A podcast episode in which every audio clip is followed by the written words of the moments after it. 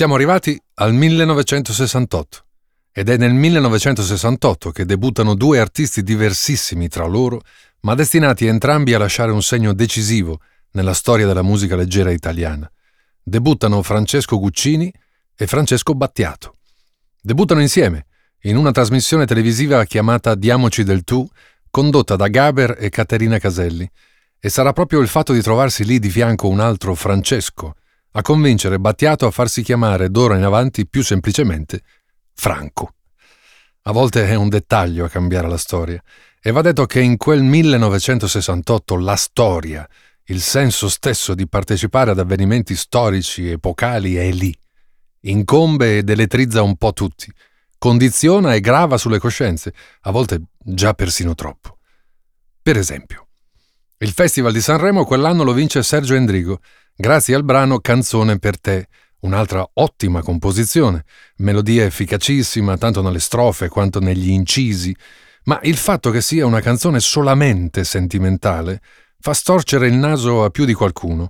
Non saranno pochi quelli che in seguito rinfacceranno ad Endrigo di aver vinto il festival in quel modo proprio quell'anno, nel 68. Eppure la canzone è buona, molto buona. Devo dire che ti voglio bene. Ma c'è anche un nuovo autore che si sta facendo apprezzare. Per ora solo in veste d'autore, appunto, non ancora cantautore. È un avvocato piemontese Viene dall'astigiano, ma dal suo pianoforte riesce ad estrarre melodie veramente contagiose, direi portentose.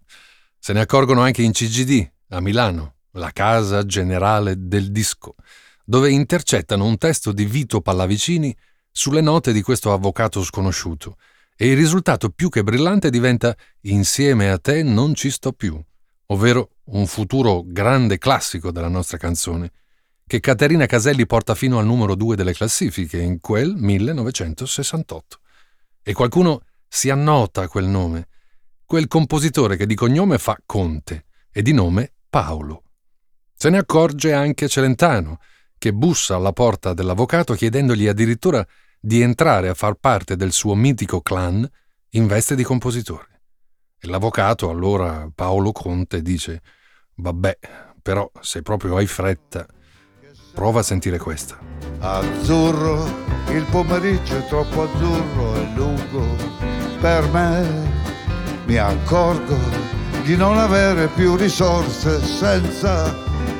Azzurro di Celentano, cioè di Paolo Conte. Eh sì, che pezzo, eh? Ecco perché. Insieme a te non ci sto più, quella volta arriva solo al numero 2, perché al numero 1 ci va invece questo pezzo quest'altro pezzo grandissimo, enorme, scritto da Paolo Conte. E sarà un battesimo, l'inizio di un percorso lunghissimo e molto, molto originale, proprio perché magari sempre connotato da una vena un po' retro, una vena alla Paolo Conte, appunto. L'Italia avrà guadagnato un altro maestro della canzone grazie ad Azzurro e grazie a Celentano. Azzurro vive di molti piccoli miracoli riuniti in uno, l'andamento da marcetta, enfatizzato dall'arrangiamento quasi bandistico di Nando De Luca, l'originalità melodica, che ha però un gusto decisamente popolare, un po' arcaico, senza tempo, e l'originalità delle parole, di tante parole insieme. Pensate solo alla parola risorse del ritornello, una parola perfetta. Non avere più risorse non si era mai sentito in una canzone. E poi il treno dei desideri che va al contrario, a marcia indietro, l'oratorio, il prete, l'estate triste, malinconica, tutto perfetto, anche per Celentano, ma soprattutto per ogni italiano. E il successo sarà travolgente fino ai giorni nostri, anche al di là, anche al di fuori dell'Italia. Tra l'altro, sul lato B del 45 giri che uscì all'epoca stava un altro pezzo degno di nota, degno certamente almeno di menzione. Si tratta di Una carezza in un pugno, scritta da un membro storico del clan, Gino Santercole. Siamo nel 68. Mm?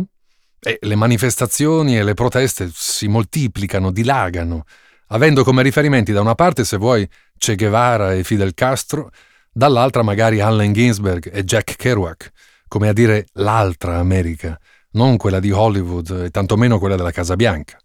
Da giugno 68 molti dei contestatori iniziano a definirsi niente meno che nazi maoisti, sventolando il libretto rosso di Mao e il pugno al cielo.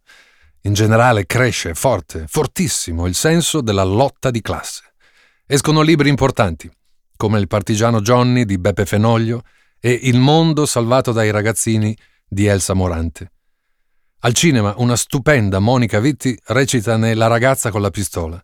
Per Pasolini è la volta di Teorema e della contestazione portata anche al Festival di Venezia. Esce C'era una volta l'West e Il medico della mutua.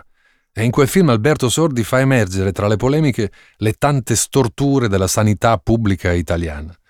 Le nostre canzoni di successo, però, non sembrano risentire troppo del clima che si sta facendo ogni giorno più teso, per non dire rovente, nelle strade, nelle piazze e ben presto anche nelle fabbriche di tutto il nord Italia. Don Bachi in quel momento intenerisce con canzone. Sì, mm, la canzone che si chiama canzone. Patti Bravo allude appena appena magari a un po' di femminismo nascente, cantando la stanchezza d'essere trattata come una bambola. Mina ha il merito almeno di sdoganare anche da noi la grande musica brasiliana, con il brano C'è più samba. I Pooh cantano la loro piccola Katie, Battisti è alle prese con Balla Linda, Riccardo del Turco se ne esce con Luglio e col bene che ti voglio, i Camaleonti con applausi e Nicola Di Bari azzecca senz'altro la formula de Il mondo è grigio, il mondo è blu. Ma sono ancora i nomadi, con Ho difeso il mio amore e soprattutto con la dolorosa canzone per un'amica scritta come è noto da Francesco Guccini, a riuscire a far pensare un po' di più il grande pubblico. Far pensare e non solo intrattenere. Ecco, ecco la nuova esigenza che si va affermando. Magari far pensare mentre si intrattiene il pubblico. Ecco, c'è già un maestro di questo approccio in quel momento e il maestro si chiama Dario Fo. E Fo sta già facendo tendenza grazie ai suoi spettacoli impegnati, certamente schierati, ma anche sempre molto divertenti. E con l'amico di sempre Enzo Iannacci, nel 68, scrivono questo. Si potrebbe andare tutti quanti allo zoo comunale, vengo anch'io, no tu no, per vedere come stanno le bestie feroci. E gridare aiuto, aiuto, è scappato il leone.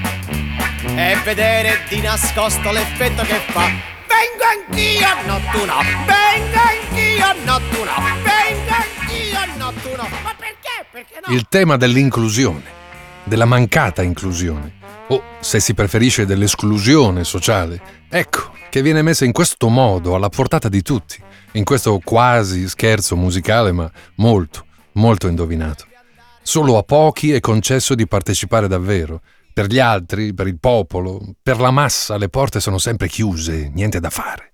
Ed è così che Enzo Iannacci, che all'epoca ha già più di 30 anni e che di professione fa e farà sempre il medico più o meno in aspettativa, Iannacci, dicevo, arriva finalmente al grande pubblico con Vengo anch'io, no tu no, e il successo televisivo e di vendite gli permette a loro di far sentire a tutti gli italiani anche storie più dolorose, anche la storia di Giovanni Telegrafista, ad esempio, Oppure un'altra ballata popolare, una ballata popolaresca scritta ancora con Dario Fo, in quello stesso anno, e destinata anche quella a diventare un classico. Un classico innanzitutto teatrale, se volete. E questa volta sto parlando di Ho visto un re. E sempre allegri bisogna stare, che il nostro piangere fa male al re, fa male al ricco e al cardinale diventano tristi se noi piangiamo e sempre allegri bisogna stare che il nostro piangere fa male. Il 1969 è dominato in lungo e in largo dal nuovo diamante della canzone italiana. A Sanremo ci va con Un'avventura, Lucio Battisti, e non sembra un trionfo. La critica lo smonta anche abbastanza duramente, ma più avanti nello stesso anno escono brani come Non è Francesca, e poi 7,40 e poi di più, di più, sempre più in alto, e acqua azzurra, acqua chiara, e 10 ragazze per me, e poi ancora 29 settembre, questa volta cantata da lui stesso. È un diluvio, è già un fiume in piena. Aggiungeteci pure Patti Bravo che va al numero 9 in classifica con il brano Il Paradiso, e quella canzone, ovviamente, è ancora e sempre a firma Battisti Mogol. Un capitolo a parte meriterebbe una sorta di sociologia del fenomeno Battisti. Fenomeno assoluto che dominerà d'ora in avanti la classifica di vendite ogni anno, in ogni stagione, da adesso e per almeno un decennio. Dico una sociologia perché in quel momento, e più ancora durante gli anni 70, i ragazzi impegnati e politicamente attivi in pubblico mostreranno sempre molta riluttanza, se non vero e proprio rifiuto, per le melodie accattivanti e per i testi romantici di Mogol Battisti. Salvo poi, in privato, non solo saperle tutte quelle canzoni, ma rimanerci proprio affezionati, direi per tutta la vita. E oltre a Battisti? Beh, oltre a Battisti, o se preferite subito dopo, al numero due sale Massimo Ranieri con Rose rosse per te, e poi pure Morandi con Scende la pioggia. Si fa notare però una giovane interprete, che appare subito molto originale e molto dotata artisticamente. Si fa notare con un pezzo intitolato Ma che freddo fa, e lei è Nada, semplicemente, da 50 anni, Nada. Nel mondo intero è esplosa la rivolta, o almeno certamente la rivolta dei costumi, delle mode, degli atteggiamenti. Ed è innanzitutto il rock la colonna sonora del cambiamento. E brani come Whole a Lot of Love dei Led Zeppelin e Honky Tonk Women dei Rolling Stones sono ascoltati, ballati e venerati in tutto il pianeta. L'apice della cultura rock viene raggiunto proprio durante l'estate del 1969, durante il celeberrimo Festival di Woodstock, che si terrà dal 15 al 18 agosto di quell'anno. L'ultimo artista ad esibirsi in scaletta sarà Jimi Hendrix, ma buon ultimo ci scriverà semplicemente la storia da quel palco. Da noi, la canzone d'autore nel frattempo viene presa sempre più sul serio e gli ascoltatori più attenti si innamorano di un brano veramente coraggioso, brano che viene pubblicato sia da Gino Paoli sia da Herbert Pagani, che ne è poi l'autore principale. E sto parlando di quella storia tragica e delicata cantata benissimo in questo albergo a ore. Ma sono rimasto cretino vedendo quei due arrivare un mattino puliti, educati, sembravano finti, sembravano proprio due santi. C'è anche una rivista che i ragazzi si passano di mano in mano ed è quella rivista chiamata Linus. Tra i tanti meriti di Linus, anche quello di segnalare e recensire ogni mese dei libri che passeranno alla storia. Solo per restare al 69, Oreste del Buono recensisce I milanesi ammazzano al sabato di Giorgio Scerbanenko, Le parole tra noi leggere di Lalla Romano, che vince poi il premio Strega, e Il lamento di Portnoy, scritto dal grande Philip Roth. Gaber, nel frattempo, sembra fare un altro piccolo passo verso l'impegno, cantando una possibile sintesi delle classi sociali nel divertente episodio di Barbera e Champagne. E il Can de Trieste di Lelio Luttazzi getta luce in ancora altre direzioni possibili, mentre con il brano Concerto anche gli alunni del sole si fanno notare. Sergio Endrigo stringe una bella collaborazione con Sergio Bardotti e insieme firmano il pezzo Lontano dagli occhi ma soprattutto sempre nel 1969 concepiscono insieme uno dei massimi capolavori della discografia italiana, il concept album La vita amico e l'arte dell'incontro.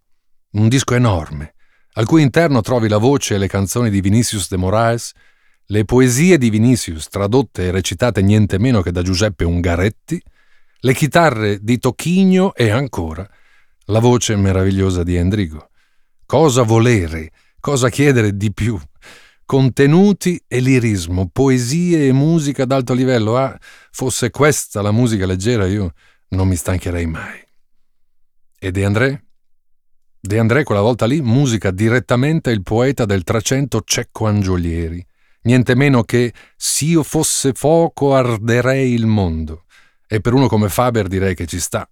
Andate a leggere cosa fece scrivere vent'anni dopo sul retrocopertina dell'album Le nuvole. Celentano firma e canta una delle sue canzoni più belle, e cioè Storia d'amore.